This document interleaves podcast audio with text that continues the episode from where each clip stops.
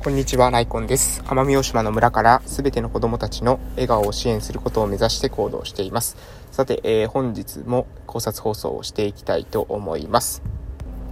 えー、本日の内容は、えー、私がですね、今、鹿児島県奄美大島某村で、えー、行っている地域おこし協力隊の活動を通しての、えことなんですけれども、え私がですね、最近感じていることについてまた、あのまとめるというような形での配信に、えー、していきたいと思っております。で、えそれをですね、一言で言うと、え何かというと、えこれはですね、うん、え非生産人口、えー、非生産年齢人口っていうんですかね。非生産年齢人口の生産活動が鍵である。えー、ここについてですね、の話です。えー、過去ももしかしたらね、近いような内容は話してるかと思いますけれども、えー、改めて話させていただこうかなと、えー、思っておるところです。えー、これはですね、まあ私地域おこし協力隊として、え今年ですね、2021年の2月から、え着任してますが、えそこで活動していくと、うん、私たちのですね、村の、え人口の、え壁というか、人口のグラフを、えよくですね、分析していくと見えてくることです。えそして、これはですね、もしかしたら私たちの地域以外にも、え今からですね、村を起こしていきたい、え地域を元気気にしていきたい、え田舎にですね、え活力をもう一度戻していきたいという人は、え共通するですね、考え方なんじゃないかなと思います。えー、応用できると言ったらいいかな。応用できる考え方かなと思います。で、えー、鍵になってくるのはもう今結論言いましたけれども、非生産年齢人口の、えー、生産活動です。で、えー、じゃあ生産年齢人口って、えー、いくつか、何歳から何歳のことを指すんですか？っていうね、えー、皆さんそういうふうに思われたんじゃないでしょうか。えー、生産年齢人口というのは、まあ、調べていただけるとわかるんですけれども、OECD、えー、経済協力開発機構ですかね、えー、の定義によると、え、15歳から64歳を指しています。15歳から64歳。で、え、非生産年齢人口は、じゃあ、えー、ど、どういうことになるのかというと、え15歳と64歳以外の人たちですね。で、そのうちの、え、下の人、え、下の人っていうのは、ま、要するに年少人口ですね。若い、人たち。0歳から、え14歳までの人たち。で、え65歳以上は、これはまあですね、今度は、え年齢が上の方々。えこれは65歳以上はですね、高齢者というようになっていきます。で、高齢者でもさらに、え区分はあるんですけれども、でも、えポイントとして、えお伝えしたいのは、この、え0歳から14歳。そして、えー、65歳以上、えー、ここの人たちっていう人たちが、えー、田舎、特に私の村においてはかなりですね、人口の、え割合を占めている。特に65歳以上の人たちっていうのが、えかなりのですね、え割合を占めているという、この、まず数値を、え知る数値を客観的に受け止めるっていうことが、まず、ファーストステップ大事なんじゃないかなと思います。で、えー、そ、そしてですね、その上で、え地域がですね、衰退していかないようにするためには、地域を、まあ、地域内でですね、生産活動っていうのを、えうまく行って、で、その中で、え経済活動も行って、地域内で経済が循環するような、え仕組み、地域経済、地域内経済循環を率とでも言いましょうかね。えまあ、その率っていうのを、えー、算出するのは結構難しいと思うんですけども、まあ概念的に、えー、捉えていただいても結構です。地域内経済循環率っていうのを、えー、向上させる。これが、まあ地域の、まあ生き残り戦略の、まあ各、え地方創生の KPI をもし設定するとするのであれば、地域内経済循環率でしょう。これまずは出し方わかんないんですけどね。うん。えーそうだと私は思ってます。えここをですね、高めていく。ここがポイントですね。で、そうするためには何かしらのものを生み出さないといけないわけですよね。何も生まさ、生まなければ、経済循環というものは起きませんので、えー、何かを生まなければいけない。そういうふうに考えたときに、みんなですね、どうしても生産年齢人口の生産性を上げようというふうに考えてしまいがちなんですよ。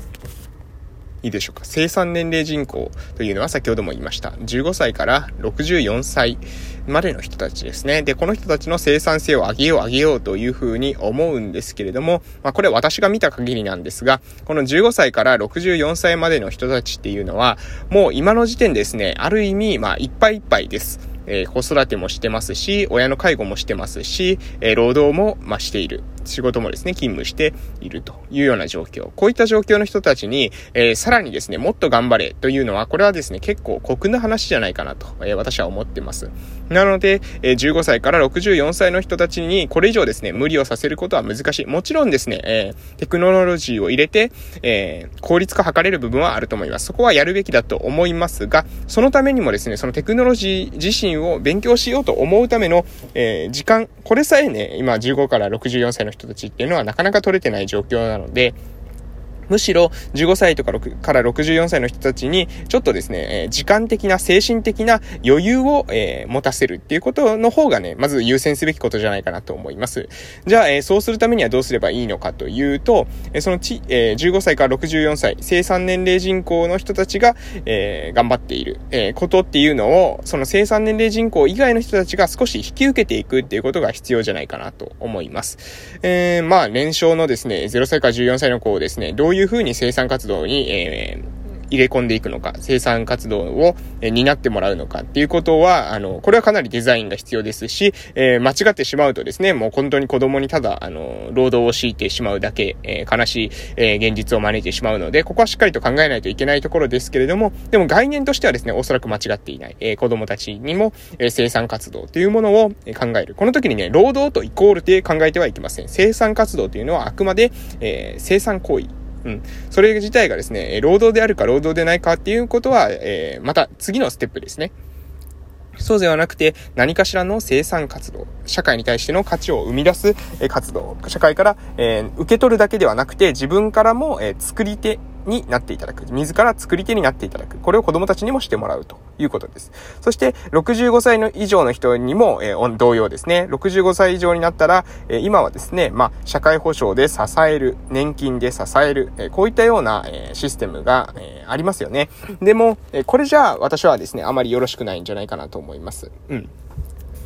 えー、そういったですね、まあ、公的なものだけで、え支えられるように、えー、なっているのかもしれません。今は、今はまだなっているのかもしれませんけれども、えこれからまだ、え高齢化率も上がります。人口減少も進んでいくでしょう。そうした中で、え村をですね、持続させていくためには、ためにはですね、え、高齢者に、高齢になったとしても、何らかの生産活動に携わっていただく。それはもちろん体力を衰えてきてますので、え、若者と一緒のような、まあ、肉体の、え、労働というものはもしかしたら難しいかもしれません。でも、えそれでもですね、3分の1でも、え4分の1でもですね、もしできるのであれば、うん、他の、あの、他のクリエイティブな仕事でも何でも構いませんけれどね、今までの経験を使った仕事でも構いませんけれども、何でも構いません。ただ、